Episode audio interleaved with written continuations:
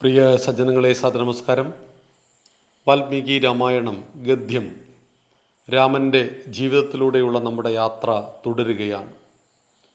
ദശരഥ മഹാരാജാവ് താൻ ചെയ്തു പോയ മഹാപാപത്തെ ഓർമ്മിക്കുകയാണ്. മുനികുമാരന്റെ മരണം ആ മുനികുമാരന്റെ അച്ഛൻ എനിക്ക് നൽകിയ ശാപം. നീയുമൊരിക്കൽ പുത്രവിയോഗത്താൽ നീറി നീറി മരിച്ചു പോകട്ടെ എന്നായിരുന്നു ആ ശാപം. അതിന്റെ കാരണത്തെക്കുറിച്ച് ദശരഥൻ ഓർക്കുകയായിരുന്നു. മക്കളില്ലാതെ മൂന്ന് ഭാര്യമാരുണ്ടായിരുന്നിട്ടും മക്കളില്ലാതെ ഇക്ഷ്വാകു വംശം അന്യം നിന്നുപോകുമോ എന്ന് ചിന്തിച്ച് ദുഃഖിക്കുന്ന നാളുകളിൽ ഒരിക്കൽ വസിഷ്ഠ മഹർഷി പറഞ്ഞു മനം തളർന്നു പോകുന്ന ചിന്തകളിൽ നിന്നൊരു മോചനം നേടുവാൻ അങ്ങൊരു യാത്ര പോവുക. എല്ലാ മുറിവുകളും ചികിത്സിക്കുന്ന മഹാവൈദ്യനാണ് കാലം. അങ്ങയുടെ ഈ വേദനയ്ക്ക് മരുന്നു മരുന്ന് കിട്ടാതിരിക്കില്ല. നായാട്ടായിരുന്നു ദശരഥന്റെ ഇഷ്ടവിനോദം. ഒറ്റയ്ക്ക് ശംബാസുരനെ നേരിട്ട ദശരഥന്റെ കരവേഗം കാട്ടുമൃഗങ്ങളും അറിയട്ടെ മുനി ചിരിച്ചുകൊണ്ട് പറഞ്ഞു. അതൊരു നല്ല ആശയമായിട്ട് ദശരഥന് തോന്നി. അന്തപുരത്തിലെ അന്ധകാരത്തിൽ നിന്ന് വേദനകളെ ഒഴിവാക്കുവാൻ വേണ്ടി തൽക്കാലത്തേക്കൊരു മോചനം. ദശരഥൻ നായാട്ടിന് പുറപ്പെട്ടു.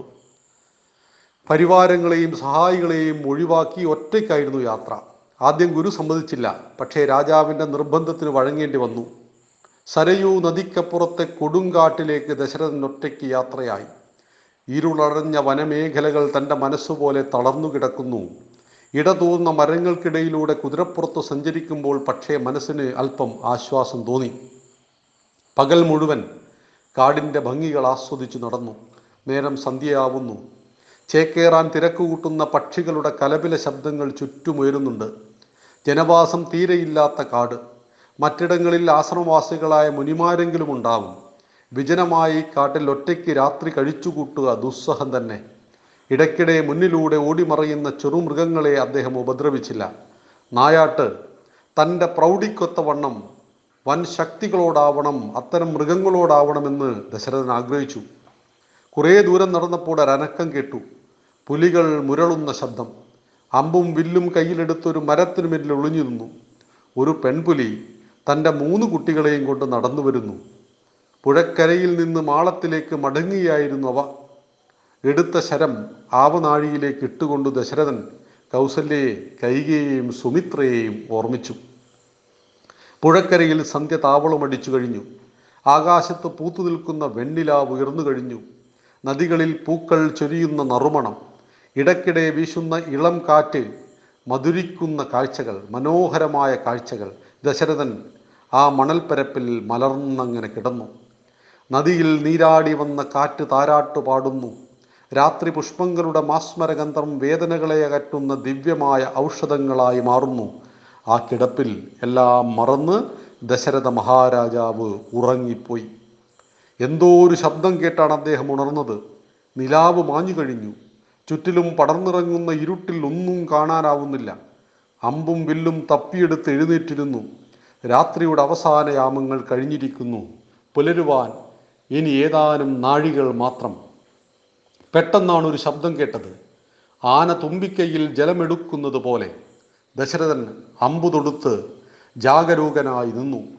അസമയത്തിറങ്ങുന്ന ആന ഒറ്റയാൻ അപകടകാരിയാണ്. മനുഷ്യന്റെ സാന്നിധ്യം അറിഞ്ഞാൽ അവൻ ആക്രമിക്കും അതിനു മുമ്പ് അതിനെ കൊല്ലണം. അല്പം താഴെയായി പുഴക്കരയിലെ മുളങ്കൂട്ടത്തിനപ്പുറത്തു നിന്നാണ് ശബ്ദം കേൾക്കുന്നത്. നക്ഷത്രങ്ങൾ തളിക്കുന്ന ഇത്തിരി വെട്ടം മാത്രമേയുള്ളൂ. ശബ്ദഭേദവാണമയക്കുവാൻ പഠിച്ച ദശരഥൻ ശബ്ദം കേട്ട ദിക്കിനെ കൃത്യമായി അമ്പെയ്ത് കൊള്ളിക്കുവാൻ കഴിവുള്ളവനാണ്. ദശരഥൻ കണ്ണുകൾ ഇറുക്കിയടച്ച് കാതുകൾ തുറന്ന് അദ്ദേഹം ശരം തൊടുത്തു. രാത്രിയുടെ നിശബ്ദതയിൽ മൂളിപ്പറക്കുന്ന അമ്പ് ലക്ഷ്യത്തിൽ തറയ്ക്കുന്നത് അദ്ദേഹം അറിഞ്ഞു. എന്നാൽ അടുത്ത നിമിഷം മനുഷ്യ മനുഷ്യഹൃദയം തുളച്ചു കയറുന്ന ശരമുനയുടെ വേദനയുണർത്തുന്ന ഒരാർത്തനാദം അദ്ദേഹം കേട്ടു. അയ്യോ അമ്മേ എന്നുള്ള ആർത്തനാദം. ദൈവമേ ദശരഥന്റെ മനസ്സിൽ ഭയാശങ്കയുടെ ചുഴലിക്കാറ്റുകൾ ഒന്നിനു പുറകെ ഒന്നായി വന്നു. ഈ കാട്ടിൽ മനുഷ്യരോ ഈ കൊടുങ്കാട്ടിന്റെ മധ്യത്തിൽ മനുഷ്യരോ? അദ്ദേഹം ശബ്ദം കേട്ട ദിക്കിലേക്ക് പാഞ്ഞു ചെന്നു. അതൊരു മുനികുമാരനായിരുന്നു. കുടത്തിൽ ജലം മുക്കിയെടുക്കുന്ന ശബ്ദം കേട്ട് താൻ ആനയുടെ തുമ്പിക്കൈ കൊണ്ട് വെള്ളമെടുക്കുന്നതാണെന്ന് തെറ്റിദ്ധരിച്ചു.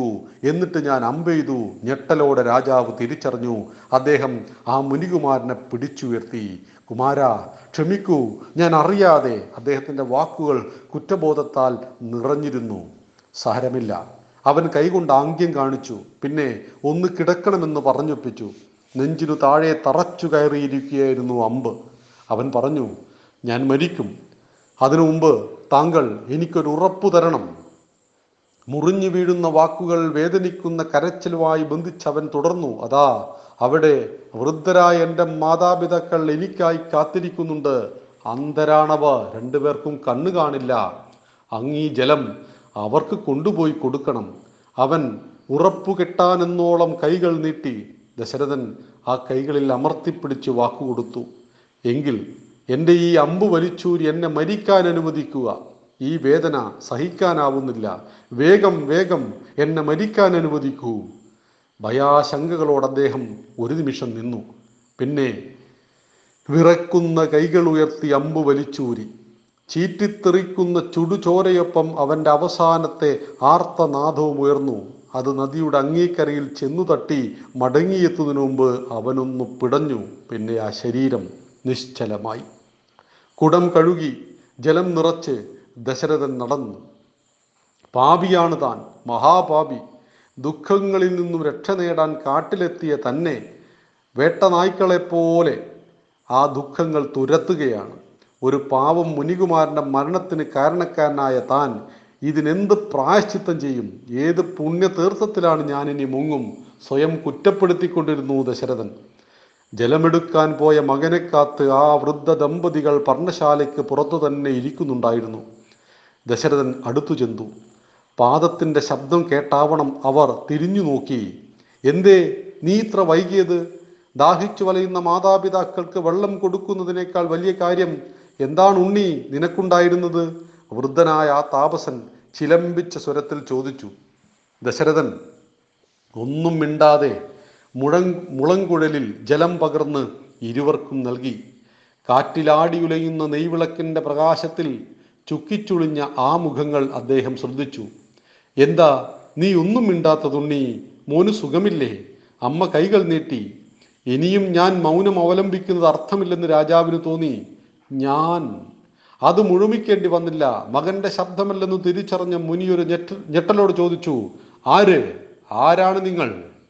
ഞാൻ ദശരഥൻ അയോധ്യയിലെ രാജാവ്. അത് ശ്രദ്ധിക്കാതെ മുനി ചോദിച്ചു എന്റെ മകനെവിടെ? എങ്ങനെ പറയണം? എങ്ങനെ തുടങ്ങണം? ദശരഥൻ ഒന്നും അറിയില്ലായിരുന്നു. ഒരു വിധത്തിൽ തപ്പിത്തടഞ്ഞ് കാര്യങ്ങൾ പറഞ്ഞു. ജീവനില്ലാത്ത മിഴികളിൽ നിന്ന് നടന്നു വീണ കണ്ണുനീർത്തുള്ളികൾ തുടച്ചുകൊണ്ട് വൃദ്ധൻ കൈകൾ നീട്ടി ഭാര്യയെ തേടി. ഒരു താങ് ലഭിക്കുവാൻ കാത്തിരിക്കുന്നത് പോലെ അവൾ അദ്ദേഹത്തിന്റെ തോളിൽ ചാഞ്ഞു. എന്നെ ഞങ്ങളുടെ മകന്റെ അടുത്തേക്ക് കൊണ്ടുപോവുക. വൃദ്ധ താപസന്റെ ശബ്ദത്തിൽ അപ്പോൾ തെല്ലും പതർച്ചയില്ലായിരുന്നു സർവസംഘ പരിത്യാഗിയായ മുനിയുടെ സ്ഥിരതയാർന്ന മനസ്സിന്റെ പ്രതിഫലനം. ദശരഥൻ അവരെയും കൂട്ടി നദീതീരത്തേക്ക് നടന്നു. അവിടെ എത്തുമ്പോഴേക്ക് സൂര്യൻ ഉദിച്ചു കഴിഞ്ഞിരുന്നു.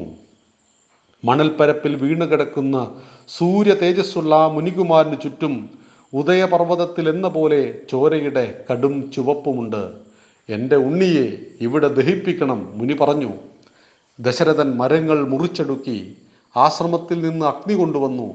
കുമാരന്റെ ശവശരീരം ചിതയിൽ കിടത്തി പിന്നെ ചിതയ്ക്ക് തീ കൊളുത്തി.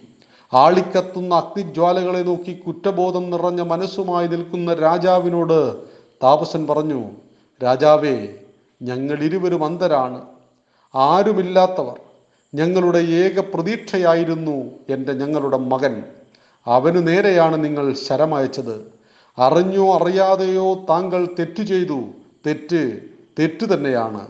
ഇതിനുള്ള ശിക്ഷ താങ്കൾ അനുഭവിക്കും. ഞങ്ങൾ കരയുന്നത് പോലെ പുത്രശോകത്താൽ താങ്കളും കരയും. മനസ്സ് നീറി നീറി അങ്ങ് മരിക്കും. ഒന്ന് നിർത്തി. ഭാര്യയെയും കൂട്ടി ചിതക്കരിയിലേക്ക് നടക്കുന്നതിൽ അദ്ദേഹം തുടർന്നു. ഞങ്ങളിനി ജീവിച്ചിരിക്കുന്നതിൽ അർത്ഥമില്ല. ദശരഥൻ ശിരസുവിനിച്ച് മിഴികളടച്ച് നിന്ന് ആ പിതാവിന്റെ ശാപം ഏറ്റുവാങ്ങി ഒടുവിലത്തെ വാചകം പൂർത്തിയാക്കുമ്പോഴേക്കും അവരിരുവരും മകന്റെ ചിതയിലേക്ക് എടുത്തു ചാടിയിരുന്നു.